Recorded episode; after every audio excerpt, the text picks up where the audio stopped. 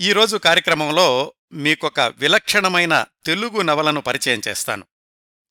చాలాసార్లు ఈ విలక్షణత అనే పదాన్ని ఉపయోగించి విలక్షణ రచయిత విలక్షణ రచన అంటాం కానీ నిజంగా విలక్షణత వినూత్నత విభిన్నత ఇలాంటి భావాలకు నూరు శాతం న్యాయం చేకూర్చే తెలుగు రచయితల జాబితా తయారు చేస్తే అందులో మొదటి వరుసలో ఉండాల్సిన రచయిత డాక్టర్ కేశవరెడ్డి గారు. తెలుగు నవలా సాహిత్యంలో నిస్సంశయంగా విలక్షణ రచయిత డాక్టర్ కేశవరెడ్డి గారు. దాదాపు ముప్పై రెండు సంవత్సరాల ఆయన రచనా జీవితంలో ఆయన రాసిన నవలలు కథలు కూడా వేళ్ళ మీద లెక్కబట్టగలిగినన్నే అయితే ఆయన వ్రాసిన ప్రతి నవల ప్రతి కథ దేనికదే విలక్షణంగా ఉంటుంది. అంటే డాక్టర్ కేశవరెడ్డి గారి నవలలతో పోల్చి చూడగల రచనలు చాలా చాలా తక్కువ అని చెప్పుకోవాలండి. కేవలం ఎంపిక చేసుకున్న కథా వస్తువులోనే కాకుండా ఆయన రచనా శైలిలో కూడా ఆయనదొక ప్రత్యేక మార్గం ప్రత్యేక ప్రయాణం. వృత్తిరీత్యా ఎంబీబీఎస్ డాక్టర్ అయిన డాక్టర్ కేశవరెడ్డి గారు నిజామాబాద్ డిచ్పల్లి విక్టోరియా మెమోరియల్ ఆసుపత్రిలో కుష్ఠురోగులకు దశాబ్దాల తరబడి సేవలందించారు. ఆ వృత్తిలో కూడా డాక్టర్ కేశవరెడ్డి గారు వ్రాసిన పరిశీలనా పత్రాలు అంతర్జాతీయ పత్రికల్లో పబ్లిష్ అయ్యాయి. అటు వైద్య వృత్తిలో తీరిక లేకుండా ఉంటూనే ఇటు తెలుగు నవలా రచనను కూడా కొనసాగించారు డాక్టర్ కేశవరెడ్డి గారు. ఆయన వ్రాసినవి కేవలం ఏడెనిమిది నవలలు మాత్రమే. ఇన్క్రెడిబుల్ గాడెస్ శ్మశానం దున్నేరు అతడు అడవిని జయించాడు సిటీ బ్యూటిఫుల్ రాముడుండాడు రాజ్యముండాది మూగవాని పిల్లన గ్రోవి చివరి గుడిసె. ఇవి డాక్టర్ కేశవరెడ్డి గారు వ్రాసిన కొన్ని నవలలు. వీటిల్లో చాలా వరకు మూడు దశాబ్దాల వ్యవధిలో వివిధ పత్రికల్లో సీరియల్స్గా వచ్చినవే. ఈనాటి మన టాక్షో అంశం డాక్టర్ కేశవరెడ్డి గారు వ్రాసిన చిట్ట చివరి నవల రెండు వేల ఏడు అక్టోబర్ నెల చతుర మాసపత్రికలో ప్రచురితమైన మునెమ్మ. చతుర పత్రికలో వచ్చాక విడిగా నవలగా కూడా మూడు నాలుగు సార్లు పబ్లిష్ అయింది ఈ మునెమ్మ పుస్తకం. డాక్టర్ కేశవరెడ్డి గారి నవలల్లో చాలా వరకు రాయలసీమలోని అధో జగత్ సహోదరుల జీవితాలే కథాంశాలు. వాళ్ళే అందులో కథానాయకులు నాయకులు కూడా. డాక్టర్ కేశవరెడ్డి గారు రాసిన అతడు అడవిని జయించాడు ఆ నవల గురించి చాలా సంవత్సరాల క్రిందటే ఒక టాక్ షో చేశాను. ఆయన వ్రాసిన నవలలన్నీ కూడా పరిమాణంలో చాలా చిన్నవి. వంద పేజీలకి అటు ఇటుగా ఉంటాయంతే. అయితే అందులోని కథాంశాలే చాలా గాఢంగా ఉంటాయి. అది వంద పేజీల పుస్తకమైనా గాని చదవడం పూర్తయ్యేసరికి కొన్ని వందల పేజీల పుస్తకం చదివిన అనుభూతి కలుగుతుంది. చాలా కథా వస్తువులు జీవన సంఘర్షణలు బ్రతుకు పోరాటాలే. ఆయన నవలల్ని వ్రాశారు అనే కంటే చెక్కారు అంటే బావుంటుందేమోనండి పాత్ర చిత్రణ కానీ దృశ్య విభజన కాని సన్నివేశ రూపకల్పన కాని సంభాషణలు కాని ప్రతిదీ కూడా ఎంతో లోతుగా ఆలోచించి వ్రాసినట్లుగా ఉంటాయి. అందుకే ఆయన నవలల్లో ప్రతి వాక్యం అత్యంత శక్తివంతంగా ఉంటుంది. ఇవన్నీ కూడా మునెమ్మ నవలకే కాకుండా మిగతా నవలలన్నిటికీ కూడా నూరు శాతం వర్తిస్తాయి. అన్ని నవలల్లో లాగానే మునెమ్మ నవలలో కూడా అద్భుతమైన స్క్రీన్ప్లే ఉంటుంది. ఆ నవల చదువుతుంటే దృశ్యం కళ్ళ ముందు చూసినట్లుంటుంది. అంటే డాక్టర్ కేశవరెడ్డి గారి నవలల్ని వెండి తెరకు ఎవరైనా అనువదించాలి అనుకుంటే వేరే స్క్రీన్ ప్లే అవసరం లేదేమో అనిపిస్తుందండి. అంత వివరంగా ఉంటాయి ఈ మునెమ్మలోని దృశ్యాలు సంభాషణలు వర్ణనలు కూడా. మునెమ్మ నవల నిడివి ఎనభై ఐదు పేజీలు చిన్న పేజీలు మాత్రమే. నవల చదవడం ప్రారంభిస్తే ఆపడం అన్న ప్రసక్తి రాదండి. మొదటి పేజీ చదివామంటే చివరి పేజీ వరకు అలా చదివించేస్తుంది. మునెమ్మ కథావస్తువులో బోలెడంత ఉత్కంఠ ఉంటుంది. కథనంలో కూడా బిగి సడలదు. విపరీతమైన సస్పెన్స్తో పాఠకుణ్ణి పరుగులు తీయించి పతాక సన్నివేశంలో బీభత్స ప్రధానమైన దృశ్యాన్ని చూపిస్తారు. అది చదివాక కొద్ది గంటల పాటు ఆ ప్రభావం నుంచి బయటకు రాలేం. అన్ని వివరంగా చెప్తాను. ముందుగా మునెమ్మలోని కథా నేపథ్యం ముఖ్యమైన పాత్రలు కథా సంగ్రహం వీటి గురించి తెలుసుకుందాం. ఆ తర్వాత కథను వివరంగా చెప్తాను. మునెమ్మ నవలలో కథ జరిగిన కాలం పంతొమ్మిది వందల నలభై ఐదు జూన్ అంటే భారతదేశానికి స్వాతంత్ర్యం రాకముందు. నేపథ్య కథనాలు అంటే ఫ్లాష్ బ్యాక్స్ వాటిని మినహాయిస్తే ఈ కథంతా కూడా వారం రోజుల కంటే తక్కువ వ్యవధిలో జరిగింది అని చెప్పుకోవచ్చు. కథ మొదలైన ప్రదేశం చిత్తూరు జిల్లాలో ఒంటిల్లు అనే గ్రామం. ఆ ఊరికి నాలుగైదు మైళ్ళ దూరంలో ఉన్న పోటుమిట్ట అక్కడికి నలభై మైళ్ళ దూరంలో ఉన్న మద్దిపాలెం మధ్యలో వచ్చే నాగులమర్రి అనే ఊరు ఇవన్నీ కూడా తారసపడతాయి కథాగమనంలో. ఇంకా ఈ మునెమ్మ కథలోని ముఖ్యమైన పాత్రల విషయానికొస్తే నవల పేరులో ఉన్నట్లే మునెమ్మ ఈ కథలో నాయిక. వయసు ఇరవై ఇరవై ఒక్క సంవత్సరాలుంటాయి. పెళ్ళై ఆరేళ్ళయింది ఇంకా పిల్లల్లేరు భర్త పేరు జయరాముడు. ఆ ఒంటిల్లు అనే ఊళ్ళో ఒంటెత్తు బండిని నడుపుకోవడం జయరాముడి వృత్తి. మనిషి కాస్త కరుకు మొరటోడు. భార్య అంటే మాత్రం అమితమైన ప్రేమ. మున్నెమ్మ తనకే సొంతం అనేటటువంటి భావన జయరాముడిది. ఒంటెద్దు బండి మీద సరుకుల్ని చిత్తూరు మార్కెట్కి తీసుకెళ్ళడం జయరాముడి వృత్తి. ఒంటెద్దు బండిని లాగేటటువంటి ఎద్దు పేరు బొల్లిగిత్త అంటే తెల్లగా ఉంటుంది. ఆ బొల్లిగిత్త మునెమ్మకి జయరాముడికి పెళ్ళైన రోజే పుట్టింది. బొల్లిగిత్త అంటే ఇద్దరికీ కూడా ప్రాణం. ఆ గిత్త బొమ్మని మునెమ్మ జయరాముడు వాళ్ళ చేతుల మీద పచ్చబొట్టుగా కూడా వేయించుకున్నారు. మునెమ్మ ఇంకో చేతి మీద జయరాముడి పేరు జయరాముడి ఇంకో చేతి మీద మునెమ్మ పేరు కూడా పచ్చబొట్లుగా ఉన్నాయి. బొల్లిగిత్తతో కలిసి వాళ్ళిద్దరూ ఒంటిల్లు వీధుల్లో నడుస్తూ ఉంటే చూసిన వాళ్ళందరూ కూడా సీతారామ లక్ష్మణులు అనుకుంటూ ఉండేవాళ్ళట అంత గాఢమైంది ఆ గిత్తతోటి భార్యాభర్తలకున్నటువంటి అనుబంధం. ఈ రెండు ప్రధాన పాత్రలతో పాటుగా మరొక ముఖ్యమైన పాత్ర పేరు సినబ్బ మునెమ్మకు ఒక విధంగా తమ్ముడు వరుస అవుతాడు ఇంకో విధంగా మరిది వరుస అవుతాడు అతనైతే మునెమ్మను అక్క అని పిలుస్తూ ఉంటాడు. మునెమ్మేమో ఆ సినబ్బను మరిది అని పిలుస్తూ ఉంటుంది. ఇంకా కథలో చాలా పాత్రలు వస్తాయి. కథాక్రమంలో వాళ్ళను పరిచయం చేసుకుందాం. నిజానికి మునెమ్మ నవలలో కథంతా కూడా సినబ్బ మనకు చెప్తాడు. అట్లాగే కథలో చాలా మలుపులు ఉండడమే కాకుండా చాలా చోట్ల కథ ముందుకి వెనక్కి నడుస్తుంది. అయినా కాని రచయిత కేశవరెడ్డి గారి రచనా శైలి పాఠకుణ్ణి ఎక్కడా గందరగోళానికి గురి చేయకుండా సాగుతుంది. మీకు చెప్పేటప్పుడు సినబ్బ చెప్పినట్లు కాకుండా నేనే నేరేట్ చేస్తాను. అలాగే కథలోని ఫ్లాష్ బ్యాక్స్ని ఆ వరుసలో కాకుండా మరికొంచెం సరళతరం చేసి కథలో సస్పెన్సు ఉత్కంఠ ఎక్కడా దెబ్బతినకుండా నేను చెప్పే కథనాన్ని కొనసాగిస్తాను. ముందుగా ఈ మునెమ్మ నవలలోని కథాంశాన్ని క్లుప్తంగా చెప్తాను.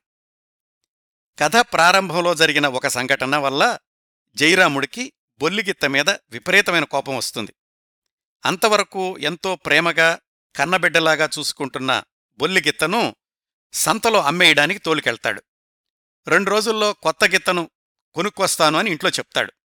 రెండు రోజుల తర్వాత ఆ బొల్లిగిత్త ఒక్కటే వెనక్కొచ్చేస్తుంది జయరాముడు రాడు. మునెమ్మ శనబ్బను వెంటపెట్టుకుని భర్త కోసం అన్వేషణ ప్రారంభిస్తుంది.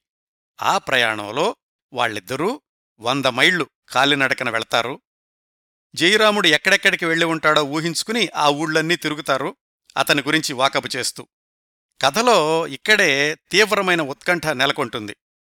మునెమ్మ భర్త కోసం చేసే అన్వేషణ డిటెక్టివ్ సస్పెన్స్ కథని తలపిస్తుందండి. ఎదురైన రకరకాల వ్యక్తులు ఎవరు చెప్పేవి నిజాలు ఎవరు చెప్పేవి అబద్ధాలో కూడా తెలీదు. అసలింతకీ జయరాముడు బ్రతికే ఉన్నాడా?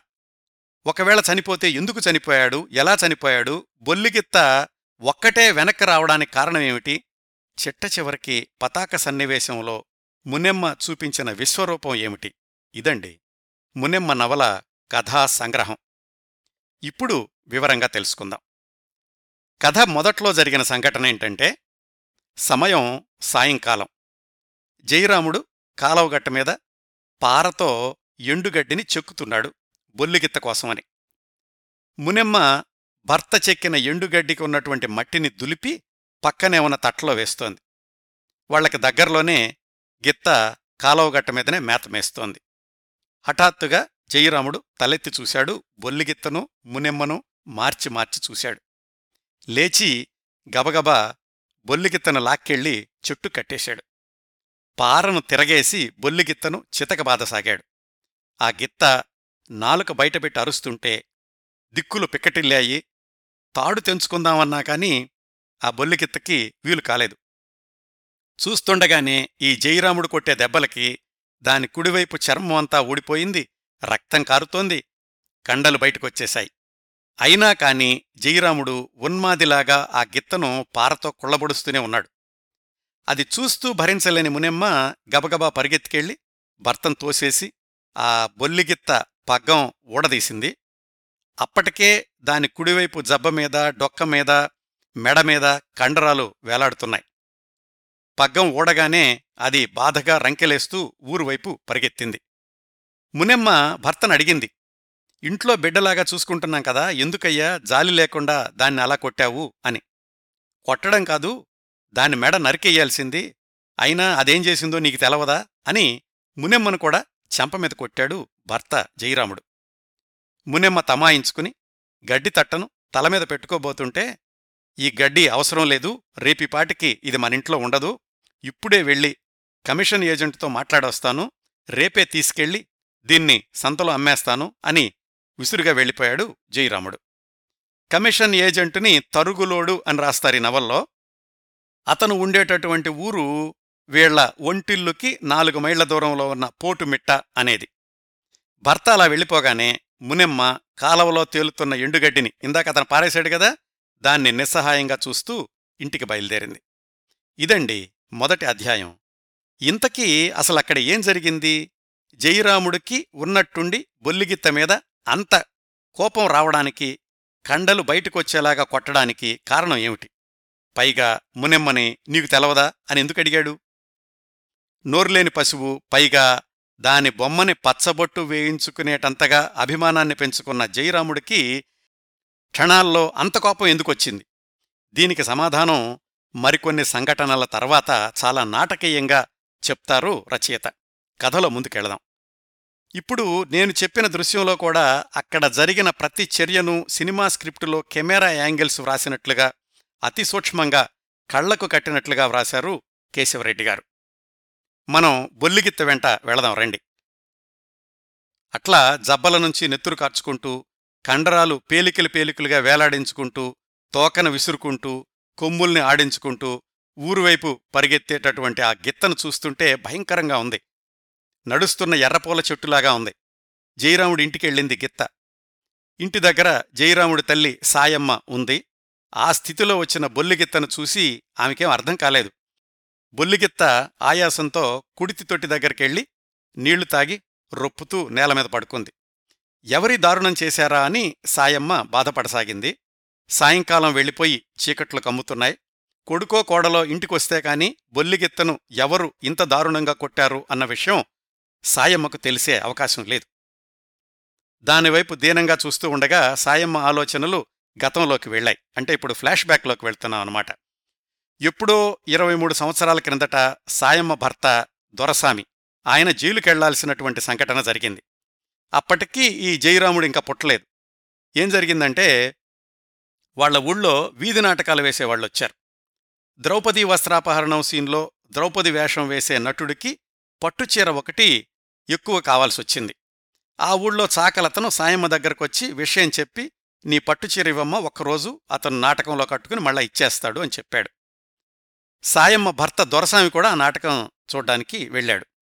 బాగా తాగున్నాడేమో నాటకంలో వేసిన అతను కట్టుకున్నది తన భార్య చీరే అని అప్పుడు పోల్చుకోలేకపోయాడు. కాకపోతే ఇంటికొచ్చాక మర్నాడు ఆ పట్టుచీరను చూసి రాత్రి ఆ నటుడి ఒంటి మీద ఉన్నది ఇదే పట్టుచీర అని తెలుసుకుని కోపంతో ఊగిపోయాడు. ఎందుకు? తన భార్య చీర పరాయివాడి ఒంటి మీద చూడడం అనేది అతనికి జీర్ణం కాలేదు. అంతే. ఉరుకుతూ వెళ్ళి ఆ నటుణ్ణి కత్తితోటి మెడ నరికేశాడు. జైలుకెళ్ళాడు. ఆ తర్వాత జైలు నుంచి పారిపోయాడన్నారు. ఆ పారిపోయిన వాళ్ళని ఎక్కడో దొరికితే వాళ్ళలో కొంతమందిని పోలీసులు కాల్చేశారన్నారు మొత్తానికి దొరసామి సంగతి ఏమైందో తెలియలేదు. ఇంటికైతే రాలేదు. బతికున్నాడో ఆ కాల్పుల్లో పోయాడో కూడా తెలీదు. ఇన్నేళ్ళుగా సాయమ్మ భర్త కోసం ఎదురుచూస్తూనే ఉంది. రోజూ సాయంకాలం దీపం పెట్టుకుని అనుకుంటూ ఉంటుంది. భర్తలోని అవలక్షణాలేమీ కొడుక్కు రాకూడదు అని. కేవలం భార్య చీర పరాయివాడి ఒంటి మీద కనిపించిందన్న కారణానికే ఆ నటుణ్ణి హత్య చేశాడు ఇరవై మూడు సంవత్సరాల క్రిందట ఆ తండ్రి. మరిప్పుడు కొడుకు బొల్లిగిత్తన చావబాదాడు. ఈ రెండు సంఘటనల్లో ఏమైనా పోలికలున్నాయా? ఇంకా చెప్పలేదు రచయిత సాయమ్మ వర్తమానంలోకి వచ్చింది. అంటే ఫ్లాష్ బ్యాక్ అయిపోయింది. అప్పుడే మునెమ్మ చీకటి ముదురుతూ ఉండగా నెమ్మదిగా అడుగులేసుకుంటూ ఇంటికొచ్చింది. కోడల్ని అడిగింది సాయమ్మ ఎవరు చేశారి దారుణం? అని నీ కొడుకే అని చెప్పింది మునెమ్మ. సాయమ్మ కొడుకుని తిట్టిపోసింది. అమాయకమైన పశువుని ఎందుకంత దారుణంగా చితకబాదాడు? అని. కొడుకు రాగానే తాడోపేడో తేల్చుకోవాలి. వాడికి అన్నం కూడా పెట్టొద్దు అని చెప్పింది కోడలు మునెమ్మతోటి. ఇక్కడ కథలో కీలకమైన ఘట్టాన్ని చెప్తారు రచయిత. అదేంటంటే మునెమ్మ రవిక వెనకాల రెండు మూడు చోట్ల చిరిగి ఉండడాన్ని కిరోసిన్ లాంతర్ వెలుగులో గమనించిన శాయమ్మ వాళ్ళత్తగారు అడిగింది. ఏంటి వాడు నిన్ను కూడా కొట్టాడా? అని. అప్పుడు చెప్పింది మునెమ్మ. ఇందాక కాలవగట్ట మీద గడ్డి చెక్కుతూ ఉంటే ఈ బొల్లిగిత్త వెనకాల్నుంచి వచ్చి తన ముందు కాళ్ళు రెండూ ఎత్తి నా వీపు మీద పెట్టింది. నేను భయంతో అరిచాను. అప్పుడే రవిక కొద్దిగా చిరిగింది. మీ అబ్బాయి ఇది చూసి అదిలించగానే బొల్లిగిత్త కాళ్ళు వెనక్కి తీసేసుకుంది అని. అంతే. సాయమ్మ మొహంలో రంగులు మారిపోయాయి. ఇంకా ఈ గొడ్డు ఇంట్లో ఉండకూడదు అంది. అంతవరకు కొడుకు మీద కోపంగా ఉన్నదల్లా మనసు మార్చుకుంది. కొడుక్కి అన్నం వండమని చెప్పింది సాయమ్మ. ఇంతకీ ఏమైంది? బొల్లిగిత్త ముందు కాళ్ళు రెండూ తన భార్య మీద పెట్టడాన్ని జయరాముడు భరించలేకపోయాడు. అప్పుడెప్పుడో వాళ్ళ నాన్నకి పిచ్చి కోపం వచ్చినట్లే జయరాముడికి కూడా కోపం వచ్చింది. ఆ కోపంలో బొల్లిగిత్తను చితకబాదాడు. ఇక్కడ ఇంకో విషయం చెప్తాను. రచయిత రాసిన ఆ దృశ్యం అంటే బొల్లిగిత్త ముందు కాళ్ళని మునెమ్మ వీపు మీద పెట్టడం అనేది చాలా అభ్యంతరకరమైన చిత్రీకరణని ఆశ్లీలమని జుగుప్సాకరమైందని రచయిత కేశవరెడ్డి గారిని దుమ్మెత్తిపోశారు ఆ రోజుల్లో కొంతమంది విమర్శకులు. ఆయన కూడా ఘాటుగా సమాధానం ఇచ్చారనుకోండి కథను కీలకమైన మలుపు దిప్పిన దృశ్యం ఇదే అయినప్పటికీ అసలు కథలోని ఆత్మంతా ఆ తర్వాత మునిమ్మ చేసిన సాహసయాత్రలో ఉంటుందండి. ముందుకెళ్దాం కథలో. అర్ధరాత్రి దాటాక తిరిగొచ్చాడు జయరాముడు. మర్నాడు ఆదివారం పొద్దున్నే బొల్లిగిత్తను సంతకు తోలుకెళ్తున్నాను అని చెప్పాడు. అత్త సాయమ్మ ఈ ప్రయత్నాన్ని అడ్డుకుంటుందేమో అనుకుంది మునెమ్మ కాని అలా జరగలేదు. ఆ తర్వాత రెండు రోజులకి తను ఏం చెయ్యబోతున్నాడో చెప్పాడు జయరాముడు. తెల్లవారుజామునే బయలుదేరి బొల్లిగెత్తను తీసుకుని ఐదు మైళ్ళ దూరంలో ఉన్న పోటుమిట్టకు వెళతాడు. అక్కడ కమిషన్ ఏజెంటు అతన్నే తరుగులోడు అని కూడా అంటారు. అతన్ని తీసుకుని సోమవారానికల్లా నలభై మైళ్ళ దూరంలో ఉన్న మద్దిపాలెం ఆ ఊరెళ్తారు అక్కడ సంతలో బొల్లిగిత్తను అమ్మేసేసి కొత్త గిత్తను కొనుక్కుని మంగళవారం పొద్దునికల్లా వెనక్కొచ్చేస్తాను అని చెప్తాడు. ఇది అతడు వేసుకున్నటువంటి ప్రణాళిక. అనుకున్నట్టుగానే మర్నాడు ఆదివారం పొద్దున్నే గాయాలతో కునారిల్లుతున్న బొల్లిగిత్తను వెంటపెట్టుకుని బయలుదేరాడు జయరాముడు. ఆదివారం సోమవారం గడిచాయి. మంగళవారం పొద్దున్నే అయింది జయరాముడు కొత్త గిత్తను తోలుకొస్తాడు అని మునెమ్మ సాయమ్మ ఎదురుచూస్తున్నారు కాని ఆశ్చర్యంగా బొల్లిగిత్త ఒక్కటే తిరిగొచ్చింది జయరాముడు వెనకాలన్నాడేమోనని చూశారు. అతను రాలేదు. ఊళ్ళో వాళ్ళంతా వచ్చి ఏమైంది అని పరామర్శించారు. ఆ రాత్రి అంటే మంగళవారం రాత్రి మునెమ్మ ఏడ్చి ఏడ్చి పడుకుంది. జయరాముడు ఎందుకు తిరిగి రాలేదో ఆమెకు తెలియలేదు. నిదట్లో మునెమ్మకు భయంకరమైన కలొకటొచ్చింది అదేంటంటే మునెమ్మ చేదబావిలో నీళ్ళు తోడుతోంది. ఉన్నట్టుండి కొబ్బరి పీచుతో పేనిన చాంతాడు వెంట్రుకల తాడులాగా మారిపోయింది. నిజానికి అలాంటి వెంట్రుకల తాడుతోనే వాళ్ళ బొల్లిగిత్తను కట్టేసేవాళ్ళు అట్లా నీళ్ళు తోడుతూ ఉంటే కాసేపటికి నీళ్ళ బదులుగా బకెట్లో రక్తం రావడం మొదలైంది. ఆ తర్వాత చాంతాడు పైకి లాగేసరికి బకెట్ బదులుగా ఆ చాంతాడు చివర ఒక శవం పైకొచ్చింది. ఆ శవం జయరాముడిది. మునెమ్మ కెవ్వున కేకేసి నిద్రలోనుంచి లేచింది. ఆ పీడకల చెదిరిపోయింది. కాని మునెమ్మ మనసులో ఏదో శంక. అది కేవలం కలే కాని ఏదో అపశకనం. నిజంగా జయరాముడికి ఏమైనా అయిందా? సంతకెళ్ళినటువంటి అతణ్ణి ఎవరైనా చంపేశారా? ఎవరు చెప్తారు? బొల్లిగిత్తకంతా తెలుసు కాని నోరు విప్పి చెప్పలేని మోగ పశువు. ఏడ్చి ఏడ్చి అలసిపోయిన మునెమ్మ తెల్లవారుజామున కర్తవ్యం గుర్తొచ్చినట్లుగా లేచి కూర్చుంది. అప్పుడు మునెమ్మ ఏం చేసిందో రచయిత మాటల్లోనే చెప్తాను. స్వప్నంలో ఆమె చూసిన దృశ్యాలు ఆమెలోని ప్రతి అణువును కుదిపేశాయి. స్వప్నానంతరం ఆమె కార్చిన కన్నీళ్ళు ఆమెలోని సకల సందిగ్ధతలను సకల సంశయాలను సకల జడత్వాలను కడిగివేశాయి మునెమ్మ మెడమీద జుత్తును ముడివేసుకుంటూ పెరట్లోకి వెళ్ళింది. ఊర్లో కోళ్ళు గంపల కింద ఒక్కటొక్కటిగా జంటలు గుంపులుగా ఏకధాటిగా కూస్తూ ఉండగా ఆ అపరాత్రి వేళ ఆమె ఒంటికి తలకు సిగరపొడి రుద్ది చల్లటి నీళ్ళతో స్నానం చేసింది. ఇంట్లోకొచ్చి తల ఆరబెట్టుకుని జుట్టు దువ్వుకుంది. ఉతికిన చీరను రవికను తొడుక్కుంది. దండెం మీద బట్టలను తీస్తూ అత్తమ్మా నేనెళ్తున్నాను ఆయనెక్కడున్నాడో కనుక్కోవాలి. ఆయనకి ఏమైందో కనుక్కోవాలి అంది. వాళ్ళ అత్తమ్మ అంది వాడు నీకెంతో నాకు అంతే వాడు నా కడుపున పుట్టినోడు నేను వస్తా ఇద్దరం బయలుదేరదాం అంది. అంటే మునిమ్మ ఆమె చేతుల్లోని బట్టలు తీసుకుని మళ్ళా దండె మీద వేసేసి వద్దత్తమ్మా నువ్వు తట్టుకోలేవు. ఆయన ఎట్లా కనిపిస్తాడో నాక్కూడా తెలియదు అంది మునెమ్మ. అప్పుడు వాళ్ళ అత్త అంది ఎక్కడని వెతుకుతావు పాప? మద్దిపాలెం అంటే అదే రాజ్యమో ఏమో నీకు తెలిసిన ఊర్లైతే రెండే రెండు. ఒకటి మా ఊరు ఒంటిల్లు అలాగే నీ కన్నవారిల్లు మొగరాల. ఏ ఊరని వెళతావు ఏ దారిని వెళతావు అంది. అప్పుడు రాసినటువంటి వాక్యాలు చూడండి రచయిత. మునెమ్మ తను తీసుకున్న బట్టలను మూటగట్టుతూ కాలు తీసి వీధిలో పెడితే దారి దానంతట అదే తెలుస్తుందత్తమ్మా. భూమి మీదకు వచ్చే ముందు మనం ఎలాంటి బతుకు బతుకుతామో ఎక్కడ బతుకుతామో ఇవన్నీ ఆలోచించే వచ్చామా? అంది. అని తనకి తమ్ముడు వరస మరిది వరస అయినటువంటి సినబ్బను కూడా తనతో పాటు రమ్మంది. అప్పుడు చెప్పింది. అరే బయలుదేరే ముందు చురకత్తెని తీసి బొడ్లో దోపుదాం అనుకుంటున్నాను కాని నువ్వు వస్తున్నావు కాబట్టి నాకు అవసరం లేదు. పద బయలుదేరదాం అంది మునెమ్మ. అట్లా ఇద్దరూ ఇంటి బయటికి వెళ్ళబోయే ముందు దొడ్లో పడుకున్న బొల్లికిత దగ్గరికెళ్ళారు అయ్యో పిచ్చితల్లి నీకే మాటలొచ్చి ఉంటే ఎన్నో నిజాలు తెలిసుండేవి కదా అనుకున్నారు. బొల్లిగిత్తని జాగ్రత్తగా గమనించాక రెండు ఆధారాలు దొరికాయి వాళ్ళకి ఒకటేంటంటే దాని ఒక కొమ్ముకి తెల్ల కాగితం అంటించుంది. అది సోమవారం నాడు గిత్తని సంతలోకి తీసుకెళ్ళినట్లుగా రసీదు. యజమాని తడకల జయరామరెడ్డి అని కూడా రాసుంది. అది ఒక ఆధారం. రెండో ఆధారం బొల్లిగిత్త ముక్కుతాడికి కట్టినటువంటి పగ్గం. అది గోగునారతో నేసినటువంటి పగ్గం. జయరాముడైతే ఎప్పుడూ కూడా మునిమ్మ వెంట్రుకలతో నేసినటువంటి పగ్గాన్ని కడుతూ ఉండేవాడు. అంటే ఏమై ఉంటుంది? జయరాముడు గిత్తను సంతకి తీసుకెళ్ళాడు అక్కడ అమ్మేశాడు కూడా. అందుకే పగ్గం తాడు కూడా మారిద్ది. మరి తర్వాత ఏమైంది? జయరాముడు ఏమయ్యాడు? ఎవరైనా చంపేశారా? అయితే ఎందుకు చంపుంటారు? గిత్త ఒక్కరితే వెనక్కొచ్చిందంటే జయరాముడికేదో అయినట్లా? జవాబుల్లేని ప్రశ్నలన్నింటినీ కూడా మోసుకుంటూ మునెమ్మ సినబ్బ తమ ప్రయాణం మొదలుపెట్టారు. జయరాముడు బ్రతికుంటే అది అన్వేషణ అవుతుంది.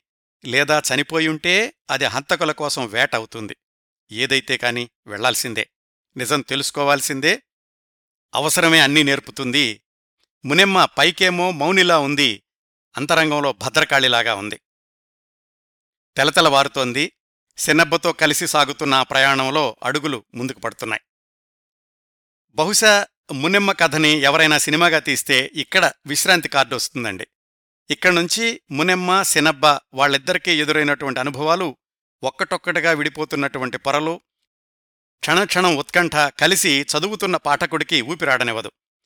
మునిమ్మలో పట్టుదలను పరిస్థితులకు అనుగుణంగా ఆమె పదునెక్కించుకుంటున్నటువంటి పౌరుషాన్ని గమనిస్తే మనక్కూడా ఆ భావాలు కలుగుతాయండి. చూద్దాం ఆ ప్రస్థానం ఎలా కొనసాగిందో. వాళ్ళ మొదటి మజిలీ వాళ్ళ ఊరు ఒంటిల్లుకి ఐదు మైళ్ళ దూరంలో ఉన్న పోటుమిట్ట అనే ఊరు. అక్కడుండేటటువంటి కమిషన్ ఏజెంటు అదే తరుగులోడు అంటారు. అతను వెంకట్రెడ్డిని కలుసుకున్నారు. మునెమ్మ తనను పరిచయం చేసుకుని పెనిమిటి జయరాముడు తిరిగి రాలేదు మొన్న మిమ్మల్ని కలిశాడు కదా తర్వాత ఏమైంది అని అడిగింది. మునెమ్మ జయరాముడి భార్య అని వినగానే ఆ కమిషన్ ఏజెంటు కాస్త తడబడ్డాడు అది గమనించింది మునెమ్మ. అతడు చెప్పిన సమాధానం ఏంటంటే మీ ఆయన గిత్తను తోలుకొచ్చాడు. ఇద్దరం కలిసి మద్దిపాలెం సంతకి నలభై మైళ్ళు నడిచి వెళదామని బయలుదేరాం. అయితే మధ్యలో నాగులమర్రి అనే ఊళ్ళో పూటకూళ్ళమ్మ ఇంటి దగ్గర ఆగాము. అక్కడెవరో తీసుకుంటానంటే రెండొందలకే మీ గిత్తను అమ్మేశాడు. తనేమో కొత్త గిత్తను కొనుక్కోవడానికని మద్దిపాలెం సంతకి వెళ్ళాడు. నేను వెనక్కొచ్చేశాను అని చెప్పాడు. అతడు నిజం చెప్తున్నాడు అని అనిపించలేదు మునిమ్మకే. అయినా కాదనడానికి ఆధారాలు లేవు కాబట్టి ఆ పూటకోళ్ళ ఇంటికి వెళ్ళి అక్కడ కనుక్కుందాము అనుకున్నారు మునెమ్మ సినబ్బ. మళ్ళా ఓ ఇరవై మైళ్ళు నడిచి ఆ నాగులమర్రి అనే ఊళ్ళో పూటకోళ్ళ ఇంటికెళ్ళారు ఇది వాళ్ళ రెండో మజిలి. ఆ పూటకోళ్ళ ఇంటిని ఇద్దరు ముసలాళ్ళు నడుపుతున్నారు. వాళ్ళు చెప్పిన కథనం ఇంకోలాగా ఉంది. జయరాముడు ఈ తరుగులోడు అంటే కమిషన్ ఏజెంటు కలిసి గిత్తను తోలుకొచ్చిన మాట నిజమే? ఈ ఊళ్ళో ఒకతను దాన్ని కొంటానన్నమాట కూడా నిజమే? అయితే జయరాముడు ఐదొందలకు తక్కువైతే దాన్ని అమ్మను అని ఖచ్చితంగా చెప్పేశాడు. దాంతో ఆ కొనడానికి వచ్చిన అతనేమో కొనకుండానే వెనక్కెళ్ళిపోయాడు. జయరాముడు కమిషన్ ఏజెంటు తరుగులోడు వెంకటరెడ్డి కలిసి బొల్లిగిత్తను సంతలోనే అమ్ముతాము అని మద్దిపాలెం వెళ్ళిపోయారు అని చెప్పారు. వీళ్ళకి అబద్ధం చెప్పాల్సిన అవసరం లేదు. ఆ కమిషన్ ఏజెంటు సూటి మనిషి కాదు. వాళ్ళకి వీళ్ళకి ముడిపెట్టి పనులు చేసుకుంటూ ఉంటాడు. కాబట్టి ఆ గిత్తను రెండొందలకు అమ్మేశాం అని ఆ కమిషన్ ఏజెంటు చెప్పినటువంటి విషయం నిజం కాదు అని తెలిసింది. అయితే నిజమేమిటి తెలియాలంటే పశువుల సంతకెళ్ళాల్సిందే అప్పటికే పాతిక మైళ్ళు నడిచారు. అలసటగా ఉంది. కాళ్ళు పుళ్ళు పడుతున్నాయి. అయినా కాని మునెమ్మ వెనకడుగు వేయదలుచుకోలేదు. భర్త జయరాముడి అదృశ్య వెనకాల మిస్టరీ విడదీయాల్సిందే అనుకుంటూ ఇంకో పాతిక మైళ్ళ దూరంలో ఉన్న మద్యపాలెం వైపు నడక సాగించారు మునెమ్మ ఆ పక్కనే సహాయంగా వెళ్తున్నటువంటి సినబ్బ. మద్దిపాలెం ఊరు చేరుకోగానే మునెమ్మకు అనిపించింది. ఇక్కడే కదా జయరాముడు వచ్చాడు నాలుగు రోజుల క్రిందట.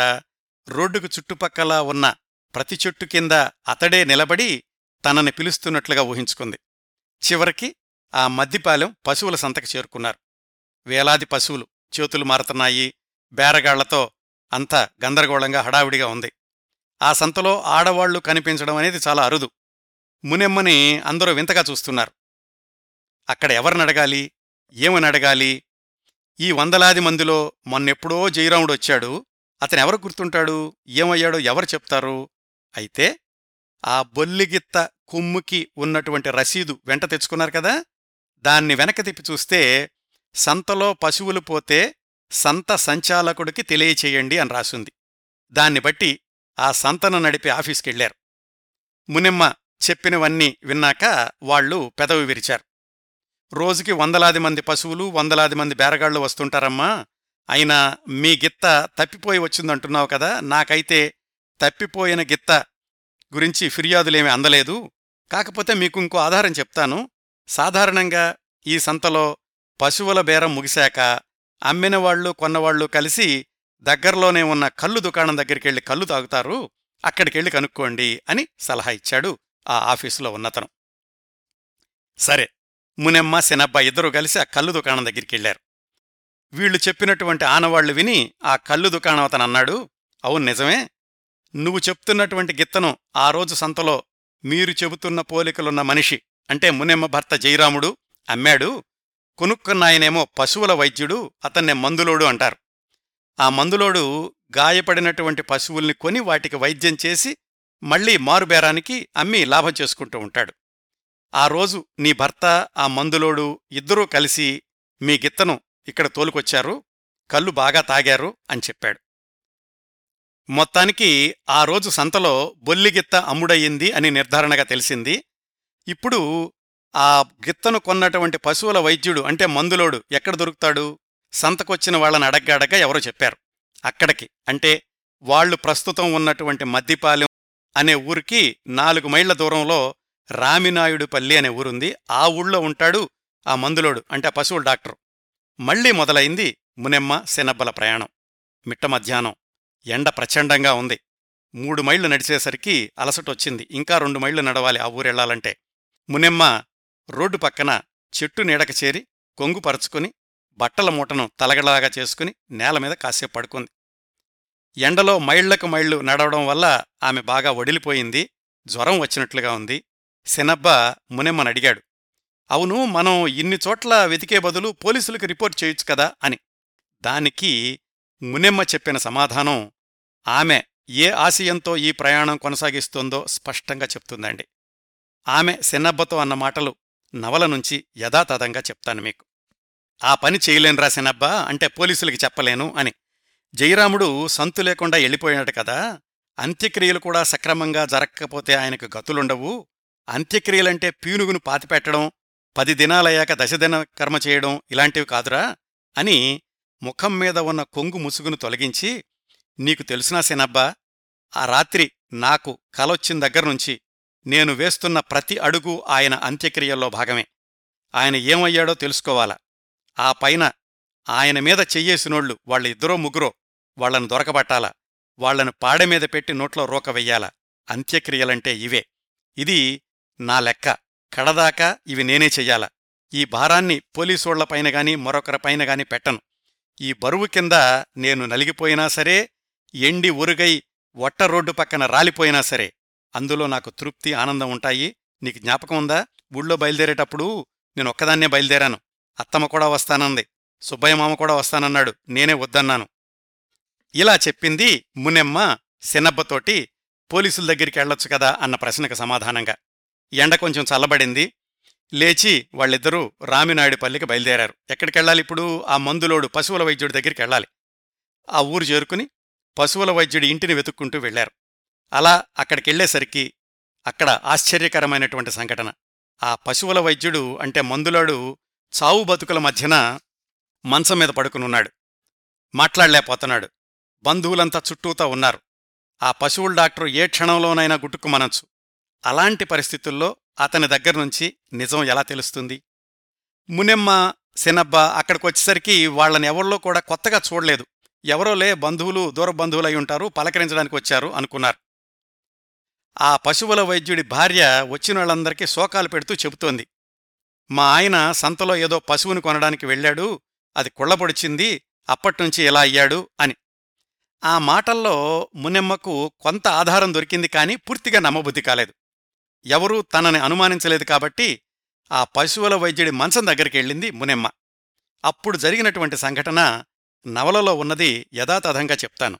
ఇవి నవల్లో నుంచి ఎందుకు ఉన్నదొన్నట్లుగా చెప్తున్నానంటే డాక్టర్ కేశవరెడ్డి గారు వ్రాసినటువంటి అత్యంత శక్తివంతమైన సంభాషణలు వర్ణనలు ఎలా ఉన్నాయి అనేది మీకు తెలియచేయడానికండి.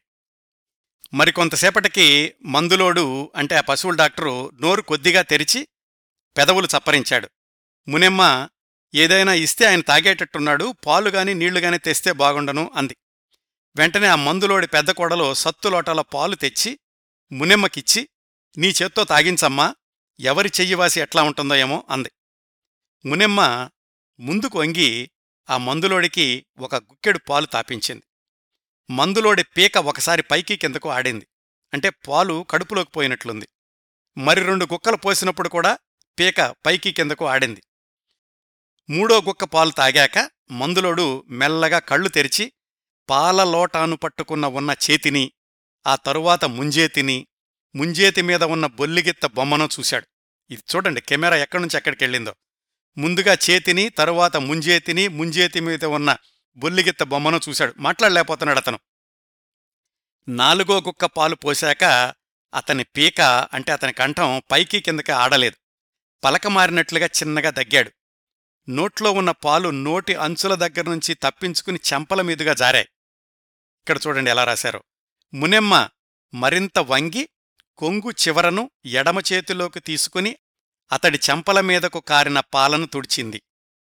అప్పుడు అంటే ఎడమ చేత్తోటి అతడి చెంపల మీద ఉన్నటువంటి పాలను తుడుస్తున్నప్పుడు అతను మునెమ్మ ఎడమి చేతి మీద ఉన్న జయరాముడి పేరును చదివాడు.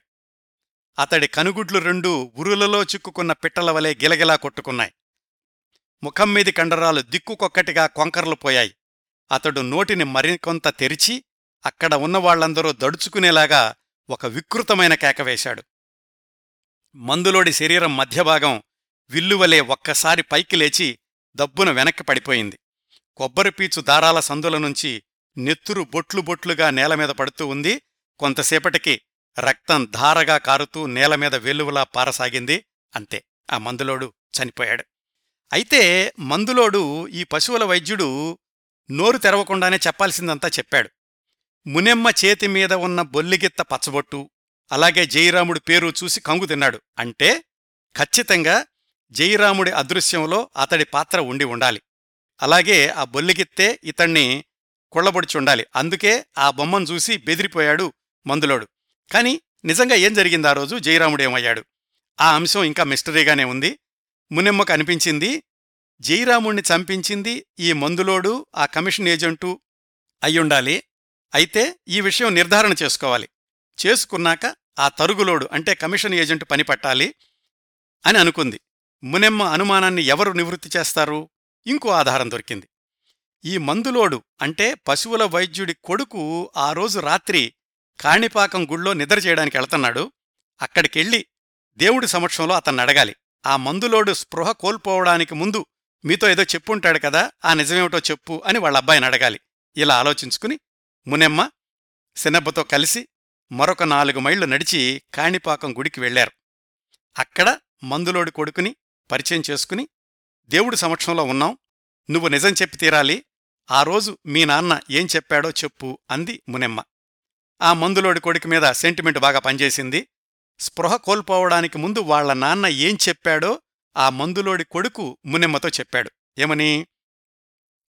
ఆ రోజు సంతలో బొల్లిగిత్త నమ్మడానికి జయరాముడు తరుగులోడు అంటే కమిషన్ ఏజెంటు వచ్చారు. వాళ్ళ దగ్గర ఐదొందల రూపాయలకి బొల్లిగిత్తను ఈ పశువుల వైద్యుడు కొన్నాడు. ఐదొందలో జయరాముడికిచ్చాడు. అయితే కమిషన్ ఏజెంట్కి పశువుల వైద్యుడికి ఒక దుర్బుద్ధి పుట్టింది. ఏంటంటే జయరాముణ్ణి చంపేసి ఆ ఐదొందల రూపాయలు తీసేసుకోవాలనుకున్నారు. కమిషన్ ఏజెంట్ ఏం చేశాడు? ముందుగా ఒక రహస్య ప్రదేశానికి వెళ్ళాడు. అక్కడ జయరాముడి హత్యకు ఏర్పాట్లు చేశాడు. ఈలోగా పశువుల వైద్యుడు అంటే మందులోడు జయరాముడికి బాగా కళ్ళు తాగిచ్చాడు. ఆ రహస్య ప్రదేశానికి జయరాముణ్ణి గిత్తని తీసుకెళ్ళాడు గిత్త ముక్కుతాళ్ళు మార్చుకున్నారు. తరుగులోడు మందులోడు అంటే కమిషన్ ఏజెంటు పశువుల వైద్యుడు ఇద్దరూ కలిసి బొల్లిగిత్తకు జయరాముడు అంతవరకు వేసి ఉన్న వెంట్రుకలతో పేనిన తాడుని తీసి దాంతోటే అతడి మెడ నులిమి చంపేశారు. ఇదంతా చూస్తున్న బొల్లిగిత్త ఎదురు తిరిగి మందులోని కుమ్మేసింది. ఆ కమిషన్ ఏజెంట్ తరుగులోడేమో తప్పించుకోగలిగాడు. అట్లా బొల్లిగిత్తతోటి కుళ్ళబొడిపించుకుని చావు బతుకుల మధ్య ఇంటికి వెళ్ళినటువంటి ఆ మందులోడు ఈ విషయాలన్నీ కూడా కుటుంబ సభ్యులకి చెప్పి అప్పుడు స్పృహ కోల్పోయాడు. ఇదంతా మందులోడి కొడుకు చెప్పాడు. ఇప్పుడు మునెమ్మకి నిజం పూర్తిగా నిర్ధారణ అయింది. జయరాముణ్ణి చంపింది వీళ్ళిద్దరే. వీళ్ళల్లో మందులోడిని అంటే పశువుల వైద్యుణ్ణి బొల్లిగిత్త ఎలాగూ కుమ్మేసింది దాంతోటి చనిపోయాడు. ఇంకా ఆ తరుగులోడు అంటే కమిషన్ ఏజెంటు మిగిలున్నాడు వాణ్ణి కూడా బొల్లిగిత్తతోనే చంపించాలి. కాని అంతకంటే ముందు జయరాముణ్ణి వాళ్ళు చంపిన రహస్య ప్రదేశం ఎక్కడ? ఇంకా జయరాముడి అవశేషాలేమైనా అక్కడ మిగిలున్నాయా? ఇవి మునెమ్మకు ఇంకా మిగిలిపోయినటువంటి ప్రశ్నలు. వీటికెవళ్ళ సమాధానం చెప్తారు? అప్పుడు పోలీసులు గుర్తొచ్చారు. వాళ్ళు మళ్ళీ ఏడెనిమిది మైళ్ళు వెనక్కి నడిచి సంత జరిగినటువంటి మద్దిపాలెం చేరుకుని పోలీస్ స్టేషన్కెళ్ళారు మునెమ్మ సినబ్బి. మున్నెమ్మ చెప్పినటువంటి వివరాలు విని అక్కడున్న పోలీస్ జవాను నిజంగానే మూడు రోజుల క్రిందట గుర్తు తెలియని శవం ఉందని గ్రామస్తులు చెబితే మేమెళ్ళి రెండు రోజులు వేచి చూసి ఎవరూ రాలేదని చెప్పి మేమే ఆ శవాన్ని తగలబెట్టాం. ఆ ప్రదేశం చూపిస్తాను రండి అని వాళ్ళిద్దరిని వెంటబెట్టుకుని రెండు మైళ్ళ దూరంలో ఉన్న ఒక కట్ట దగ్గరకు తీసుకెళ్ళాడు మళ్ళీ అక్కడ కేశవరెడ్డి గారు రాసినటువంటి దృశ్యాన్ని యథాతథంగా చెప్తాను. మునెమ్మ అడిగింది అయ్యా కేసు దర్యాప్తు జరగలేదు. పంచనామా మాత్రం జరిగింది కదా. ఆ మనిషి ఎట్లా ఖూని అయ్యాడని తేలింది? అని అడిగింది. అంటే జవాన్ చెప్పాడు ఆ మనిషి దిట్టంగా ఉన్నాడు ఒక పట్టాన కిందపడే రకం కాదు ఇది ఒకడి వల్ల అయ్యే పని కాదు ఇద్దరు ముగ్గురు కలిసి చేసిన పని దారం మెడకేసి బిగించి గొంతు నిలిమేశారు అదేమైనా మామూలు దారమా వెంట్రుక దారం పది మణుగుల బెల్లం బస్తా నాపుతుంది ముడేస్తే నూనె పోసినట్లుగా జారుతుంది అన్నాడు. అంతే. వెంట్రుకల దారం అనగానే మునిమ్మకు అర్థమైపోయింది.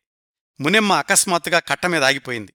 జవాను చెప్పిన మాటలు మెదడులోకి ఇంకడానిక అన్నట్లు కాసేపు శిలాప్రతిమలాగా నిలబడి ఆ తర్వాత ఎంత అకస్మాత్తుగా ఆగిందో అంత అకస్మాత్తుగా ఆ చెట్టు వైపు పరుగు ప్రారంభించింది. ఇది జాగ్రత్తగా వినండి ఊహించుకోండి ఆ దృశ్యం ఎలా ఉందో. కాసేపు పరిగెత్తాక ఆమె చేతిలో ఉండిన బట్టల మూట జారి కింద పడిపోయింది. మరి కాసేపటికి చీర అంచు పాదం కిందపడి నడుం వద్ద చీర వదులయ్యింది. చూపులన్నీ బాగుమాను చెట్టుపైనే ఉంచి ఆమె పరిగెడుతూనే ఉంది. క్రమంగా చీర పూర్తిగా ఊడిపోయి ఆరు గజాల పొడవున కట్టమీద పడిపోయింది. సినబ్బి వంగి ఆ చీరను తీసి చుట్టగా చుట్టి చంకనిరికించుకుని అక్కా అక్కా అని అరుస్తూ ఆమె వెంట పరిగెత్తాడు. ఆ పిలుపుతో అతంతో సంబంధం లేనట్టుగా స్థావర జంగమాత్మకమైన యావత్తు జగత్తుతోనూ అన్ని సంబంధాలను ఆమె తెంచేసుకుంది. నగ్నంగా ఒక పిచ్చిదానిలాగా ఒక జంతువులాగా ఆమె పరిగెడుతోంది. ఏంటక్కా ఇది? ఇవన్నీ తట్టుకునేదానికి నిబ్బరం ఉందన్నావు కదా ఇదేనా నీ నిబ్బరం? అన్నాడు ఆ సినబ్బా అన్నతను ఇంకేమి నిబ్బరం రా సినబ్బా వాళ్ళు దారంతో ఉరేసి చంపారా అది వెంట్రుక దారంరా అవి నా వెంట్రుకలేరా సినబ్బా పిల్లగాణ్ణి నేనే చంపేశాన్రా. భర్తను అప్పుడప్పుడు చాలా ప్రేమగా పిల్లగాడా అని పిలుస్తుందన్నమాట మునెమ్మ. అందుకనే అందే పిల్లగాణ్ణి నేనే చంపేశాన్రా నేనే నా చేతులతో ఉరి తీసేసినాన్రా వాళ్ళ నోట్లో కాదు ఇప్పుడు నా నోట్లో రోకపడాలరా అని బిగ్గరగా అరుస్తూ రెండు చేతులతో నుదుటి మీద బాదుకోసాగింది. ఎందుకని? ఆ జయరాముణ్ణి చంపేసినటువంటి తాడు తన వెంట్రుకలతో నేసిందే కాబట్టి తన వల్ల చనిపోయాడా అనుకుంటోందన్నమాట. ఆమె కాసేపు బాదుకున్నాక ఆ సినబ్బ చంకలో ఉన్నటువంటి చీరను చూసి ఇదేంటి చీర నీ దగ్గరుంది? అని అప్పుడు తలొంచి తన తను చూసుకుని అయ్యో అయ్యో అంటూ ఆ సినబ్బ చంకలో నుంచి చీరను లాక్కుని ఆ చీరను కట్టుకోలేకపోవడానికి కూడా తొట్టుపడుతుంటే సినబ్బే తనకు తోచినట్లుగా ఆ మునెమ్మకి చీరకట్టాడు ఇప్పుడు కథ క్లైమాక్స్కి చేరింది. మిస్టరీ అంతా విడిపోయింది. జయరాముణ్ణి ఎవరు చంపారో ఎందుకు చంపారో ఎక్కడ చంపారో ఎలా చంపారో అన్నీ కూడా రూఢిగా తెలిశాయి. ఇక మిగిలిందేమిటి? ఆ తరుగులోడి మీద అంటే కమిషన్ ఏజెంట్ మీద మునెమ్మ పగ తీర్చుకోవడం. బొల్లిగిత్తతోనే వాణ్ణి చంపించాలి. ఎట్లా? డాక్టర్ కేశవరెడ్డి గారు ఈ అధ్యాయాన్ని అత్యద్భుతంగా వ్రాశారండి. కథకి ఈ సన్నివేశం ఎలా పరాకాష్ఠో కేశవరెడ్డి గారి రచనాశైలికి కూడా ఈ అధ్యాయం అంత పరాకాష్ట. పకడ్బందీ స్క్రీన్ ప్లే అంటారే? అలా ఉంటుందండి. చదువుతున్న పాఠకుణ్ణి రేపెప్పుడో ఎవరైనా దీన్ని సినిమాగా తీస్తే చూస్తున్నటువంటి ప్రేక్షకుణ్ణి కూడా రసానుభూతి శిఖరాల మీద నుంచోబెట్టేటటువంటి చిత్రణ. దీన్ని క్లుప్తంగా చెప్పడం కంటే వివరంగా చెప్తేనే నేను చెబుతున్నటువంటి కథకి న్యాయం చేకూర్చినట్లవుతుంది. మళ్ళా నవలలోని వివరాలు చదువుతూ చెప్తాను. మునెమ్మ శనబ్బ కంకర్ రోడ్డు మీదుగా వెనకకు ప్రయాణం చేసి తొలికోడి కూస్తూ ఉండగా పోటుమిట్ట అనే ఊరు చేరుకున్నారు. అక్కడే ఉంటాడు కదా ఆ కమిషన్ ఏజెంటు తరుగులోడు. రోడ్డు పక్కన గంగానమ్మ గుడి ఉంది. ఆ గుడి ఆవరణలో ఒక వేప చెట్టు ఉంది. మునెమ్మ వేప చెట్టు కింద కూర్చుని ఇక నువ్వు వెళ్ళి బొల్లిగిత్తను పట్టుకురారా సినబ్బా పొద్దు పుట్టకముందే వచ్చేయాలి వచ్చేటప్పుడు చురకత్తిని బొడ్లో దోపుకున్రా అంది. అక్కడ్నుంచి ఒంటిల్లు ఐదు మైళ్ళు అంటే వాళ్ళ ఊరు. సినబ్బ ఆ ఊరికెళ్ళి ఇంట్లో చెంబుడు నీళ్ళైనా తాగకుండా చురకత్తిని బొడ్లో దోపుకుని బొల్లిగిత్తను తీసుకుని పొద్దు పుట్టకముందే పోటుమిట్టకు తిరిగొచ్చాడు. మునెమ్మ గంగమ్మ గుడి ఆవరణలో వేప చెట్టు కింద అలాగే కూర్చునుంది. సినబ్బ దగ్గరికెళ్ళగానే ఆమె లేచి బొల్లిగిత్తను చూసి తర్వాత సినబ్బతోటి కత్తి తెచ్చుకున్నావా? అని అడిగింది. అతను నడుం దగ్గర చేత్తో తడిమి తలూపాడు. సరే బయలుదేరదాం అని మునెమ్మ దారితీసింది ఇద్దరూ కలిసి ఊళ్ళోకి ప్రవేశించారు. వీధి వెంబడి నడిచి ఆ తరుగులోడి ఇంటి దగ్గరకు వచ్చారు అంటే కమిషన్ ఏజెంట్ దగ్గరికి. ఇంటి ముందర అరుగు మీద ఇద్దరు మగవాళ్ళు కూర్చునున్నారు. ఇంటికెదురుగా ఒక వరిగెడ్డి పందిరుంది. పందిరి స్తంభానికి బొల్లిగిత్తను కట్టేశారు. మునెమ్మ సినబ్బా తరుగులోడు లోపలనే ఉన్నట్టున్నాడు. బయటికి రాగానే తగులుతాను. నా వల్ల అయిన కాడికి వాని ముడ్డి కింద మంట పెడతాను. వాడు బొత్తిగా రోషం లేని మనిషి. నాగుపాము తోకపైన దెబ్బపడినా పడగెత్తుతుంది నడుం మీద దెబ్బేసినా పడగెత్తుతుంది. మట్టిపం అట్లా కాదుగదా వాడిని చండాలంగా తిడతాను. చిన్నప్పుడు వాని తల్లి పాలాడితో పోసిందంతా వాంతి అయ్యేటట్టుగా తిడతాను. అప్పటికీ చెదరకపోతే నేను వాడి మీద పడతాను. నువ్వు గిత్త దగ్గరే ఉండు దాన్ని పూర్తిగా నమ్మొద్దు. అది ఒక జంతువే గదా నీకు నాకు ఉన్నట్లు దానికి ఆలోచన లేదు. దాని తలకాయలో పురుగు మెదిలితే అదేమైనా చేస్తుంది లేకుంటే లేదు. అది ముందుకు దూకితే సరే. లేకపోతే నువ్వు కత్తిని బయటకు తీ అని మొత్తం ప్లాన్ అంతా చెప్పింది సినబ్బకి మునెమ్మ. అట్లా సినబ్బకి సూచనలిచ్చాక మునెమ్మ వెళ్ళి ఆ తరుగులోడి ఇంటి ముందు నిలబడింది. అరుగు మీద ఉన్న మనిషి ఏ ఊరమ్మా? అని అడిగాడు. మాది పక్కూరేనన్నా వెంకటరెడ్డితో పనుండొచ్చాను అంది మునెమ్మ. స్నానం చేస్తా ఉండాడు వస్తాడు అట్టా కూసో అన్నాడు అక్కడున్నటువంటి మనిషి. మునెమ్మ కూర్చోలేదు. వీధిలో ఇసుక మీద అడుగులు మారుస్తూ అలాగే నిలబడింది. అంటే తుఫాను ముందరి ప్రశాంతతలాగా ఉందన్నమాట. తుఫాను ఎలా వచ్చిందో చూద్దాం. కొంతసేపటికి ఆ తరుగులోడు చొక్కాకు గుండీలు పెట్టుకుంటూ బయటకొచ్చాడు. రాగానే మునెమ్మను చూసి అరే రే సామి చెప్పినట్టుగా ఇంత పొద్దునే వచ్చినావేందమ్మా? మొన్నే కదా వచ్చావు నువ్వు? జయరాముడు ఇంటికొచ్చాడా వెనక్కి? ఎట్లా ఉంది కొత్తగొడ్డు అని అడిగాడు ఏమీ తెలియనట్టుగా. మున్నెమ్మకు తెలుసు అతను అబద్ధాలు ఆడుతున్నాడు అని. మున్నెమ్మకు నిజం తెలుసు అన్న విషయం ఆ తరుగులోడికి తెలియదు అప్పుడు మునెమ్మ అంది రాలేదన్నా నేనే మద్దిపాలెం వెళ్ళాను. అక్కడంతా వెతికాను. ఆయన జాడ తెలియలేదు వెతికి వెతికి వెనక్కొస్తున్నాను అంది. హఠాత్తుగా ఆ పందిరి స్తంభానికి కట్టేసి ఉన్న బొల్లిగిత్తను చూశాడు ఆ కమిషన్ ఏజెంటు తరుగులోడు. అదేంటి? ఇదిక్కడికొచ్చింది అన్నాడు. నేను సంతలో కొనుక్కున్నాను. నువ్వు చెప్పావు కదా ఎవరికో రెండొందలకి అమ్మేశాడు మా ఆయనని. ఆయన బహుశా సంతలో అమ్మేసుంటాడు నేను మళ్ళా కొనుక్కున్నాను నా గొడ్డు కదా అని అంది. అంటే ఇతను చెప్పినటువంటి అబద్ధం మునెమ్మకు తెలిసింది అని అతను ఇంకా తెలుసుకోలేకపోతున్నాడు. కాని జయరాముడే ఇంకా కనపట్టలేదన్నా అంది మునెమ్మ అమాయకంగా. ఎక్కడికి పోతాడమ్మా? నోట్లో నాలుకున్నాడు వాడికేం భయం లేదు. నేనిప్పుడే మద్దిపోలం వెళ్తున్నాను. వాడెక్కడన్నా కనపడితే చెప్తాను. నడుముకు దారమేసి లాక్కొచ్చి నీకు అప్పగిస్తాను అన్నాడు. జయరాముడిని చంపేసింది అతనే. అయినా కాని ఇంకా నాటకం ఆడుతున్నాడు తరుగులోడు. ఆ మాట అన్నాకన్నాడు ఇదిగో వీళ్ళిద్దరూ నా దగ్గర నా కోసం తిరుగుతున్నారు. వీళ్ళతో నేను వెంటనే వెళ్ళాలి. వెళుతున్నాను అని కదలబోయాడు. ఇక్కడ మొదలవుతుందండి పరాకాష్ఠ అనేది పతాక సన్నివేశం అనేది. మునెమ్మ అతన్ని నిలేస్తున్నట్లుగా నేను కూడా నీకోసం వచ్చానన్నా అంది. చెప్పాను కదా జయరాముడు ఎక్కడ కనపడినా సరే లాక్కొచ్చి నీకిస్తానని అన్నాడు. మునెమ్మంది ఆయన కథ కాదన్నా బుల్లికిత్త కథ. గడ్డి ముందరేస్తే అది కొరగడం లేదు బండి కడదామంటే కాడి కిందకి రావటం లేదు ఎంతసేపు ఆవుల మీదకి వెళ్ళిపోతానంటోంది అంది. అంటే ఆ తరుగులోడు బొళబొళ నవ్వి ఓహోహో వయసు మీద ఉంది కదా అందుకని ఆవుల మీదకి వెళ్తాందేమోలే అన్నాడు.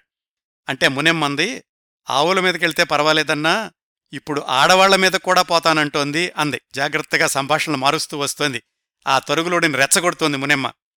తరుగులోడు నోరు మూసుకోవడం మర్చిపోయినట్లు అలాగే కాసేపు నోరు వెళ్ళబెట్టుకుని చూసి ఆడవాళ్ళ మీదకు పోతా ఉందా? విచిత్రమే. ఏం చేద్దాం? కాలం అట్ట అయిపోయింది. మరీ ఇదైతే గనక దానికి నరం కొట్టించేసేయి సచ్చినట్టు పడి ఉంటుంది అన్నాడు. మునెమ్మంది అట్టా చేస్తే తప్పు కదన్నా? దేవుడిచ్చిన దాన్ని అది ప్రాణం కాని ఇంకేదన్నా కాని మనిషి తీసేస్తే అది తప్పన్నా మళ్ళీ జాగ్రత్తగా వినండి ఏమంటుందో. దేవుడిచ్చిన దాన్ని అది ప్రాణం కాని ఇంకేదన్నా కాని మనిషి తీసేస్తే అది తప్పన్నా అందుకే ఈ గిత్తను నీకు అప్పగించి వెళ్తాను. దీనికి రోజుకొక ఆవుని తీసుకొచ్చి తార్చు సిపాయివాళ్ళకు నువ్వు ఎలాగూ ఆడవాళ్ళని తారుస్తావు కదా అలాగా అంది. ఇప్పుడు అర్థమైపోయింది అతనికి. తన్నే రెచ్చగొడుతోంది మునెమ్మ అని తన తొట్టుపాటును దాచుకుంటూ అతను ఏంటి నువ్వు పరాచికాలాడుతున్నావా పొద్దు పొద్దున్నే పరాచికాలాడడానికి వచ్చావా? అన్నాడు. అంత త్వరగా వాడికి రోషం వస్తుందని మునెమ్మ అనుకోలేదు. అప్పుడు మునెమ్మ చీర చెంగు పైకెత్తి బొడ్లో దూపుకుని నీతో పరాచకాలేంద్రా తార్పుడు ముండా కొడక నువ్వెప్పుడూ చేసే పనే చేయమంటున్నాను. నా గిత్తకు ఆవుల్ని తీసుకొచ్చి తార్చు. ఆవులు కాకపోతే ఆడవాళ్ళనే తార్చు. నీ పెళ్ళాంతో బోణీ చెయ్యి అంది. వడిసెల రాయి నుదుటి మీద రెండు కండ్ల మధ్య తగిలినట్లయింది తరుగులోడికి. బిస ఇచ్చినట్టు వాడి ముఖం మీద కండరాలు అదరసాగాయి. ఆ కండరాలలోని రక్తమంతా కళ్ళల్లోకి వచ్చినట్టు కళ్ళు ఎర్రబడ్డాయి. గుడ్ల తిప్పుకుంటూ వాడు మొగుడు సచ్చినలంజా నా పెండ్లం పేరెత్తినావు అంటూ ఏమో చెప్పబోయాడు. అంతే. మునెమ్మ బావురు పిల్లిలాగా ముందుకు దూకి వాడి గొంతు పట్టుకుంది. నీకెట్లా తెలిసిందిరా నా మొగుడు చచ్చినాడని ఊళ్ళో ఎవరికీ తెలియకముందే నీకెట్లా తెలిసింది? తాళి గట్టించుకున్న దాన్ని నాకు తెలియకముందే నీకెట్లా తెలిసిందిరా? అంటూ వాడి పీక మీద బొటను వేళ్ళు వేసి అదమసాగింది. తరుగులోడు తన గొంతు చుట్టూ ఉన్న ఉడుంపట్టును సడలించడానికి పెనుగులాడసాగాడు. వాడి మెడమీద చర్మం కమిలిపోయింది. వాళ్ళిద్దరి పాదాల తాకిడితో వీధిలోని దుమ్ము మేఘం వలె పైకి లేచింది. కాసేపటికి మునెమ్మ గోళ్ళు గుచ్చుకుని తరుగులోడి మెడమీద నాలుగైదు చోట్ల సన్నగా రక్తస్రావం ప్రారంభమైంది. చేతులు నెత్తురుతో తడవడం వల్ల మునెమ్మ చేతులు జారి పట్టు సడలసాగింది. ఆమె తల పక్కకు తిప్పి తన మెడమీద నరాలు పొంగుతుండగా బిగ్గరగా ఒక పొలికేక వేసింది. సినబ్బా పిలగాణ్ణి వదిలిపెట్టు పిలగాణ్ణి వదిలిపెట్టు అని. నిజానికి చాలా అభిమానం వచ్చినప్పుడు భర్తని పిలగాడా అని పిలుస్తుంది. ఇప్పుడు ఆ బొల్లిగిత్తను పిలగాడా అని పిలుస్తూ ఆ పిలగాణ్ణి వదిలిపెట్టు అని సినబ్బకు ఆజ్ఞ ఇచ్చింది. ఆ కేక విని సినబ్బ దిగ్భ్రాంతి చెందాడు. ఆ బొల్లిగిత్త దారాన్ని విప్పబోయి విప్పలేక అతను బొడ్లో ఉన్నటువంటి చురకత్తితోటి దాన్ని కోసేశాడు. బొల్లిగిత్త ఒక్క ఎగురు ఎగిరి వీధి మధ్యలోకి దూకింది. అది బుసకొడుతూ మళ్ళీ ఎగిరి తరుగులోడి ముందర దూకింది. బొల్లిగిత్త తరుగులోడిని చంపడం మునెమ్మ సినబ్బ కాక ఇంకా నలుగురు చూశారు. ఎలా జరిగిందంటే వీధిలో ఉన్న దుమ్ము మూతికి తగిలేలాగా తన దృఢమైన మెడను వంచి తరుగులోడి పొత్తి కడుపు మీద కుమ్మింది. కొమ్ములు రెండూ జానెడు మేర కడుపులోకి వెళ్ళిపోయాయి. అది మూతిని పక్కకు వంచి కొమ్ములను విసిరింది. తరుగులోడి ప్రేవులు బయటకొచ్చి మర్రి ఊడల్లా మోకాళ్ళ కింద దాకా వేలాడుతూ ఉదయపు వెండలో మెరవసాగాయి. వాడు భయంకరంగా అరిచి వెనుతిరిగి అంతకంతకు కిందకు దిగుతున్న ప్రేవులను పాదాలతో తొక్కుకుంటూ రొమ్ములోతు నీళ్ళలో నడుస్తున్న వానివలే పరుగులు తీశాడు. బొల్లిగిత్త మళ్ళీ ముందుకు దూకబోయింది. అప్పటికే తరుగులోడు వీధి మధ్యలో చలనరహితంగా బోర్లాపడి ఉండడం చూసి అది ఆగిపోయి వెనక్కు రెండడుగులు వేసింది. ఇంత బీభత్సమైన ఘట్టంతోటి బొల్లిగిత్త ఆ తరుగులోడిని చంపేసింది. తన యజమానిని చంపినటువంటి ఆ మందులోడినేమో అక్కడ కుమ్మేసింది. తరుగులుడెనుమో ఇప్పుడు చంపేసింది రెండు కూడా బొల్లిగెత్తే చేసింది. మునెమ్మ చేసినటువంటి అన్వేషణ ఫలితం ఆమె చేసిన వేట ఫలితం చివరికి ఆ ఇద్దరి ప్రాణాలకు కూడా బొల్లిగెత్తే కారణం కావడం అయ్యింది. ఇంకొక చిన్న అధ్యాయంతో ఈ నవల ముగిస్తారండి. తరుగులోడు చనిపోయాక మునెమ్మ ఇంటికొచ్చి నడవలో పొగడ చెట్టు కింద మంచం వాల్చుకుని రెండు రాత్రులు రెండు పగళ్ళు ఏకధాటిగా మూసిన కన్ను తెరవకుండా నిద్రపోయింది. అప్పుడెలా ఉందంటేనట ఆవిడ సామ్రాజ్యాలను జయించుకుని వచ్చిన చక్రవర్తుల ముఖాలలో కనిపించే తృప్తి ప్రశాంతత ఆమె ముఖంలో కనిపించాయి. ఆ తర్వాత ఆమె సిన్నబ్బతోటి చెప్పింది ఇక నుంచి నేనే ఈ ఒంటెద్దు బండిని నడుపుతాను. అంటే అతను అన్నాడు నువ్వు బండి కొడతావా? బండి తోలడం నువ్వెప్పుడు నేర్చుకున్నావక్క అన్నాడు. అప్పుడు మునెమ్మ చెప్పింది నేర్చుకున్న కాడికి నేర్చుకున్నాను. చో అంటే కుడివైపు టీర్ అంటే ఎడంవైపు ఇప్పటికీ ఇంతవరకు తెలుసు. మిగిలినవి మెల్లమెల్లగా నేర్చుకుంటాను. అవసరం అన్నీ నేర్పుతుందిరా సినబ్బా ఈ మాట గొడ్డుకు కూడా వర్తిస్తుంది అంది మునెమ్మ. అంతటితోటి ఈ నవల ముగిసిందండి. ఇదండి అత్యంత ఉత్కంఠతోటి కథని చివరి వరకు నడుపుకుంటూ వచ్చి బీభత్సరస ప్రధానమైనటువంటి పరాకాష్ఠకు తీసుకెళ్ళి అక్కడ్నుంచి మళ్ళీ ప్రశాంతంగా మునెమ్మ తన కర్తవ్యాన్ని గుర్తు తెచ్చుకుని భర్త పోయినప్పటికీ ఆ ఒంటెద్దు బండిని తాను నడుపుతాను అని కర్తవ్యాన్ని తన చేతిలోకి తీసుకోవడంతోటి ఈ నవలని ముగిస్తారు. ఇదండి డాక్టర్ కేశవరెడ్డి గారు వ్రాసినటువంటి మునెమ్మ నవలలోని సారాంశం. నేను నవలలోని సారాంశాన్ని మాత్రమే చెప్పాను. రచయిత రచనా సౌందర్యాన్ని ఆస్వాదించాలంటే మీరు నవలను పూర్తిగా చదవాలి. ముందు చెప్పినట్లే ఇది చక్కటి స్క్రీన్ ప్లే లాగా ఉంటుంది. పూర్తిగా చదివాక మీకే తెలుస్తుంది ఇదెంత విలక్షణమైన నవలో ఆయన ఎంత విలక్షణమైన రచయితో. ఈ నవలలో పెద్ద పెద్ద గంభీరమైనటువంటి సందేశాలు పేజీల కొద్దీ ఉపన్యాసాలు ఉండవు కానీ పాత్రోచితంగా కేశవరెడ్డి గారు వ్రాసిన కొన్ని కొన్ని వాక్యాలు పాఠకుల మనసుల్లో నిలిచిపోతాయండి. ఒకటి రెండు ఉదాహరణలు మాత్రం చెప్తాను. మొట్టమొదటిసారిగా వాళ్ళు ఆ కమిషన్ ఏజెంట్ దగ్గరికి తరుగులోడి దగ్గరికి వెళ్ళినప్పుడు అతను అబద్ధం చెప్పాడు అని తెలుస్తుంది వీళ్ళకి కానీ ఎదురు తిరిగి అడగలేరు. ఎందుకంటే అది అబద్ధం అని నిరూపించేటటువంటి ఆధారాలు వీళ్ళ దగ్గర లేవు కాబట్టి. అప్పుడు సినబ్బి మునెమ్మని అంటాడు అడగొచ్చు కదా అతన్ని అని. అప్పుడు మునెమ్మంటుంది అడుగుదాం. సమయం వచ్చినప్పుడు గొంతు మీద కాలేసి అడుగుదాం. చేప కోసం గాలం వేసినప్పుడు బెండు తైతక్కలాడగానే గాలాన్ని లాగుతామా? బెండు నీళ్ళలో మునిగినప్పుడు కదా గాలాన్ని లాగుతాం? అంది మునెమ్మ. ఎంతో అద్భుతమైనటువంటి జీవిత సత్యాలు చెప్పారండి ఇలాంటి మామూలు వాక్యాల్లో రచయిత కేశవరెడ్డి గారు. అలాగే ఇంకొక చోట ఆ పూటకోళ్ళ ముసలాళ్ళు మునెమ్మతో అంటారు. మనం సాధించదలచుకున్నది ధర్మసమ్మతమైనదైతే దాన్ని పొందడానికి మనకి యోగ్యత ఉంటే దానికోసం సాగే ప్రయత్నం నిజాయితీగా సాగితే దాన్ని సాధించే తీరుతాం. ఏ అమావాస్య గాని పౌర్ణమి కాని అడ్డురావు ఇది మరొక జీవిత సత్యం. ఇంకొక్కటి మాత్రం చెప్తాను. వాళ్ళిద్దరూ కలిసి ఆ సంతలోకి వెళ్ళి సంతలో ఆఫీసులో వాళ్ళని వివరాలు అడిగి వాళ్ళు మాకు తెలీదు అన్నాక సినబ్బ మునెమ్మను అడుగుతాడనమాట. మనకేం తెలియట్లేదు కదా అంటే ఆవిడంటుంది వినిపించని వాటిని గురించి కనిపించని వాటిని గురించేరా మనం బాగా ఆలోచించాల్సింది అని. ఇది కూడా నిత్య జీవిత సత్యమేనండి. మనకెప్పుడు ఎదురుగుండా కనిపించేది ఎవరో చెప్పింది కాదు. మనకు వినపడనది మనకు కనపడనది వాటి గురించి కూడా మనం అన్వేషిస్తేనే నిజం తెలుస్తుంది జీవిత సత్యాలు బోధపడతాయి అనే విషయాన్ని అన్యాపదేశంగా చెప్తారు రచయిత. చెప్పాను కదండి మునెమ్మ నవల చదువుతుంటే ఒక సినిమా చూసినట్లుగా ఉంటుంది. నిజంగానండి ఈ నవలను సినిమాగా నిర్మించే ప్రయత్నాలు పదేళ్ళ క్రిందటే జరిగాయి. మిత్రుడు హరిచరణ్ ప్రసాద్ గారు సుకన్య గారు అపూర్వ చిత్ర బ్యానర్లో జాతీయ స్థాయి బహుమతి చిత్రం కమిలీని నిర్మించారు. వాళ్ళే అంటే అపూర్వ చిత్ర హరిచరణ్ ప్రసాద్ గారు మిత్రులతో కలిసి డాక్టర్ కేశవరెడ్డి గారి దగ్గర ఈ నవల హక్కుల్ని కొనుక్కుని చాలా వరకు ప్రీ ప్రొడక్షన్ పనులు కూడా పూర్తి చేశారు పదేళ్ళ క్రిందటే. కారణాంతరాల వల్ల ఆ సినిమా నిర్మాణం ముందుకెళ్ళలేదు. అపూర్వ చిత్ర వాళ్ళు కానీ ఇంకెవరు కానీ ఈ నవలను సినిమాగా తీస్తే ఇప్పటికి అవార్డులు రివార్డులు ఖచ్చితంగా సంపాదిస్తుంది అనడంలో ఏమాత్రం సందేహం లేదండి. ఇవండి మున్నెమ్మ నవల గురించి నేను చెప్పదలుచుకున్న విశేషాలు. రచయిత డాక్టర్ కేశవరెడ్డి గారు రెండు వేల పదిహేను ఫిబ్రవరి పదమూడున కన్నుమూశారు. కానీ తెలుగు సాహిత్యంలో ఆయన వ్రాసిన నవలలు తమదైన ప్రత్యేక స్థానంతో చిరకాలం నిలిచి ఉంటాయి అని చెప్పడంలో ఏమాత్రం సందేహం లేదండి. ఈ కార్యక్రమాన్ని ఇంతటితో ముగిస్తున్నానండి. ఈ కార్యక్రమాలను ఆదరించి అభిమానిస్తున్న శ్రోతలందరకు హృదయపూర్వకంగా కృతజ్ఞతలు తెలియచేస్తున్నాను. మళ్ళీ వారం మరొక మంచి కార్యక్రమంతో కలుసుకుందాం. అంతవరకు నవ్వుతూ ఉండండి. మీ నవ్వులు పది మందికి పంచండి. ప్రస్తుతానికి మీ దగ్గర సెలవు తీసుకుంటోంది సదా మీ ఆదరాభిమానాలను కోరుకునే మీ కిరణ్ ప్రభ.